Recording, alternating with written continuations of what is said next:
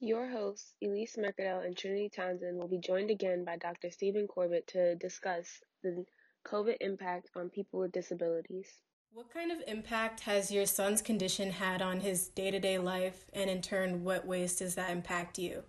You know, I think the, the obvious piece is that, you know, he has uh, global delays. So he has, you know, cognitive delays, physical delays. Um, you know, essentially, he has a, a rare syndrome called Smith Magenis syndrome um, so he operates emotionally on kind of like a three year old level, um, and he's, he's 10 years old, uh, and he'll always be like that. So um, he has uh, extreme uh, behavioral challenges, um, mood swings, aggression, physical aggression, um, and he just can't manage his emotions. He has no, he'll get overly excited or he'll get overly frustrated. He can't can't re- uh, regulate himself. So the impact it's had is it's um, it's completely changed, obviously, his life, and uh, it's also impacted us in the way that it is is really changed the way that we've had to manage the day to day.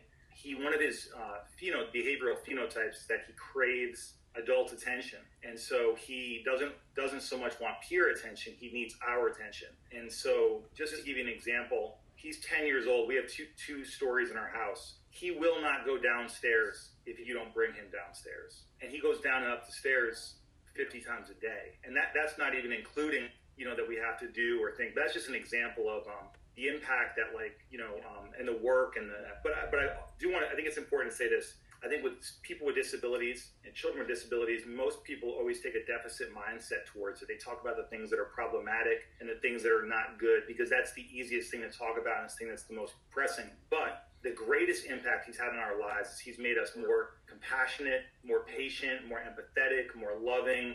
Um, he's made us better parents. He has no boundaries. He just loves people, um, and it kind of makes us realize that he's he's kind of better than all of us in a lot of ways. You know, he's just he's, he's somebody who sometimes you know people that don't have disabilities we, we we lose some of that. We don't we don't think about the importance of that. So no, he's a great, great kid, and he just he just can't manage himself. And so, and I will say, like my children, my other two kids, um, they're younger, but they almost act like older siblings, and they have become very empathetic and patient. My son Eli came home the other day, and one of his classmates used the R word, and he was really angry and he told the kids something, and we were told we were real proud of him. And so you can sense he's they're taking some ownership and responsibility, and it's just made our family, I think, better. We're, I think we're better people. Okay, so the next question was: um, Has the current learning environment people are in changed the way your son learns, and has it made it harder or easier in that way? Yeah, so we're, we're fortunate. He goes to St. Michael's Special School, as you know. Uh, so he's been in person, you know, for most of the year. He won't wear a mask. He, he will wear a shield. Um, so that was a struggle in the beginning, is um, just trying to get him to understand why he had to do things. He has sensory, depri- you know, sensory uh, deprivation issues, and so things on his face, he won't wear hats or gloves and so that was a challenge. Um, the virtual learning, like right now, he's quarantined, but he cannot be. He will not be on the computer for more than a, you know a minute or two. Uh, I mean, now he'll watch YouTube videos. He'll do that, but he won't. He won't follow instructions. So basically, this entire week is a wash because he won't get any instruction because of it, um, because his disability doesn't allow him to sustain that level of attention. Um, he almost has like high rates of ADHD also, where he just keeps just moving around a lot. And I know it's made it harder. He's also very physical, and you know, with the with the pandemic, um, there's a lot of efforts for social distancing and space, and he just doesn't manage that that very well. Most students uh, in this city around the country uh, with any disability that are dealing with hybrid learning or virtual learning are, are probably struggling more than, than most. Um, and uh, that's really concerning for me. I think we're seeing the national numbers are telling us that. Uh, we're also seeing it locally. Um, so, yeah, it's definitely harder. Um, and the problem with students with special needs is the gap just gets bigger and bigger. I can't even yeah. imagine how it feels to actually have another thing on top of that that restricts you from paying attention as well. Do you think people, adults or peers, treat your son like any other person, or is he sometimes catered to in a way that can seem condescending, or is it just right?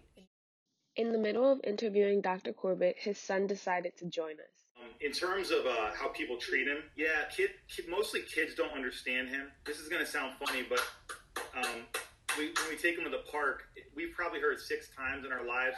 Kids will ask if, he, if he's speaking Spanish.